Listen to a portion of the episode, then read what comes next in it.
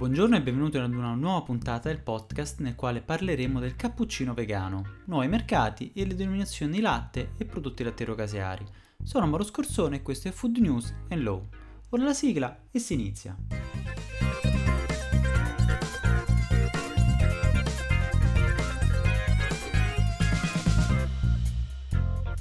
Già da diverso tempo i prodotti vegetariani e vegani campeggiano sugli scaffali dei supermercati un trend questo in aumento, un pochino per moda, ma anche perché, a causa di tanti allarmismi sulle potenziali malattie legate all'assunzione della carne, il consumatore inizia a spostarsi verso un'alimentazione lontana dalla dieta mediterranea, sperimentandone di nuove. La sperimentazione guida le scelte dei consumatori e sempre più il cliente è affascinato dal provare nuovi alimenti.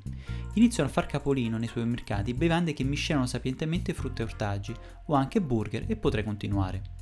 I prodotti che riportano il richiamo VEG, quindi vegetariani e vegani, secondo i dati dell'osservatorio Immagino, continuano a crescere in termini di vendita.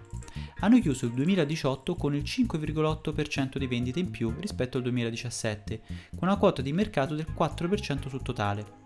L'offerta attualmente prevede 3.300 prodotti presenti a scaffale della grande distribuzione, tra questi ketchup, snack e cereali, cereali per la prima colazione, zuppe pronte, dolci in fondo, formaggi freschi spalmabili. Sicuramente parlare di formaggi suonerà male ai più esperti, perché è un nome improprio per tali alimenti, ma ne parleremo nell'approfondimento legislativo. Ma per facilitare l'esposizione in questa fase spero mi permetterete alcune inesattezze terminologiche. Leggendo uno studio effettuato dalla società Mintel, negli Stati Uniti le vendite dei latti non caseari è cresciuto del 61% in 5 anni. La voglia di sperimentare nuovi prodotti quindi non interessa solo il nostro paese, ma accomuna anche la popolazione americana. Nel mio piccolo ho sperimentato anche io, in quanto, come ho già dichiarato in qualche altro podcast, sono intollerante al lattosio e non ho mai fatto colazione all'italiana, quindi con il cappuccino. Ma entrato in un bar la scorsa settimana sono stato attratto al cappuccino con il latte di soia. Non mi sono voluto addentrare con il barista su una dissertazione sull'improprio impiego della denominazione, ma alla fine ho ceduto alla curiosità. Sarò un nuovo potenziale consumatore? Questo sarà solo il tempo a dirlo, ma posso trarne una piccola considerazione. Sicuramente in quella giornata il bar ha venduto un cappuccino in più del solito. Si apre quindi un nuovo mercato? Lo vedremo. Però la contaminazione e la variazione è arrivata fino ad un caposaldo della colazione italiana. Non da ultimo Starbucks, la nota catena di caffè statunitense, con i suoi 28.720 punti vendita dislocati in 78 paesi, definisce il cappuccino come la principale bevanda per la colazione in Italia e nel suo menù, oltre al classico con il latte, ha la variante con il latte di mandorla, con la soia e il latte di cocco. Come sappiamo il cappuccino è composto principalmente da caffè e da latte montato a vapore. Il nome, secondo Wikipedia, è legato alla sua nascita dal frate cappuccino friulano Marco Daviano, che trovandosi a Vienna, era il 1683, per addolcire il gusto forte del caffè aggiunse del latte. La bevanda fu soprannominata Kapuzinner, ovvero cappuccino in tedesco. Il cappuccino si affianca ad un altro caposaldo della colazione da bar, il cornetto, che ormai da anni si trova più o meno diffusamente nella versione vegan e questo mi ha molto affascinato. Il cambiamento delle abitudini porta a nuove abitudini. Per chi è intollerante al lattosio, la colazione al bar è sempre stata legata ai prodotti salati oppure al solo caffè. Da domani potrò anche io sedermi a fare colazione con il cappuccino e cornetto senza latte e derivati. Ma se nel mio caso non ho possibilità di scelta, chi non ha problemi con il latte cambierà le sue abitudini. Forse una, una, risposta a tale domanda poco interessa, perché comunque vi sarà sempre la versione tradizionale. La questione è se i due prodotti saranno competitor. Su questo ho qualche dubbio, ma principalmente il motivo è legato al gusto. Sempre lo studio americano ha passato in rassegna una serie di bevande vegane impiegate nella produzione del cappuccino, considerando la montatura a panna ed il gusto. Questo in quanto le prime bevande impiegate nei bar erano principalmente di soia, ma con l'arrivo del latte di mandorla il cappuccino di soia negli Stati Uniti è stato pressoché surclassato per vendite. L'ultima battuta è arrivata l'avena e di fatto è diventata la sola e unica rivale del latte questo in quanto ha una resa migliore non solo per la sua cremosità, ma anche perché non copre il sapore del caffè. Chi come me non ha termini di paragone potrà apprezzare la versione vegan, ma chi è abituato alla versione classica noterà una differenza, magari sempre meno marcata con l'evoluzione dei prodotti. Ma di fatto il loro palato ormai è viziato da questo, da questo sapore. Perché quindi cambiare? Forse solo per voglia di cambiare, o magari lo chiedo a chi mi ascolta di mandarmi un suo parere. Ma se riuscissimo in qualche modo a riprodurre anche il gusto, ecco, magari questo sarà un argomento che tratterò in un altro podcast relativamente ai prodotti eh, vegani che imitano anche il gusto della carne, delle uova e del pesce. Tornando al nostro cappuccino, credo sia una variante nuova che fa l'occhiolino agli intolleranti al lattosio e agli allergici al latte e diretto anche ai consumer vegani. Un alimento che prima non esisteva ed ora esiste e che si creerà una sua fetta di mercato.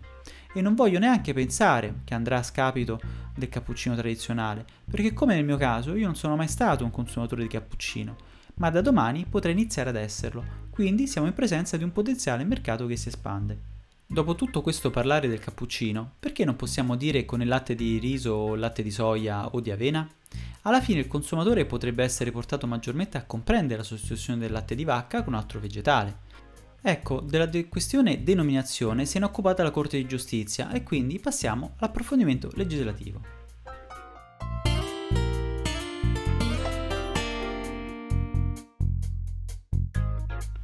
Era l'estate del 2016 quando il Tribunale regionale di Treviri, in Germania, forma una domanda di pronuncia pregiudiziale alla Corte di Giustizia dell'Unione Europea in merito all'interpretazione del regolamento comunitario 1308 del 2013, nella parte in cui dispone specifiche de- designazioni e denominazioni di vendita per alcuni prodotti e o settori da usare all'interno dell'Unione Europea soltanto per la commercializzazione di prodotti conformi a tali requisiti.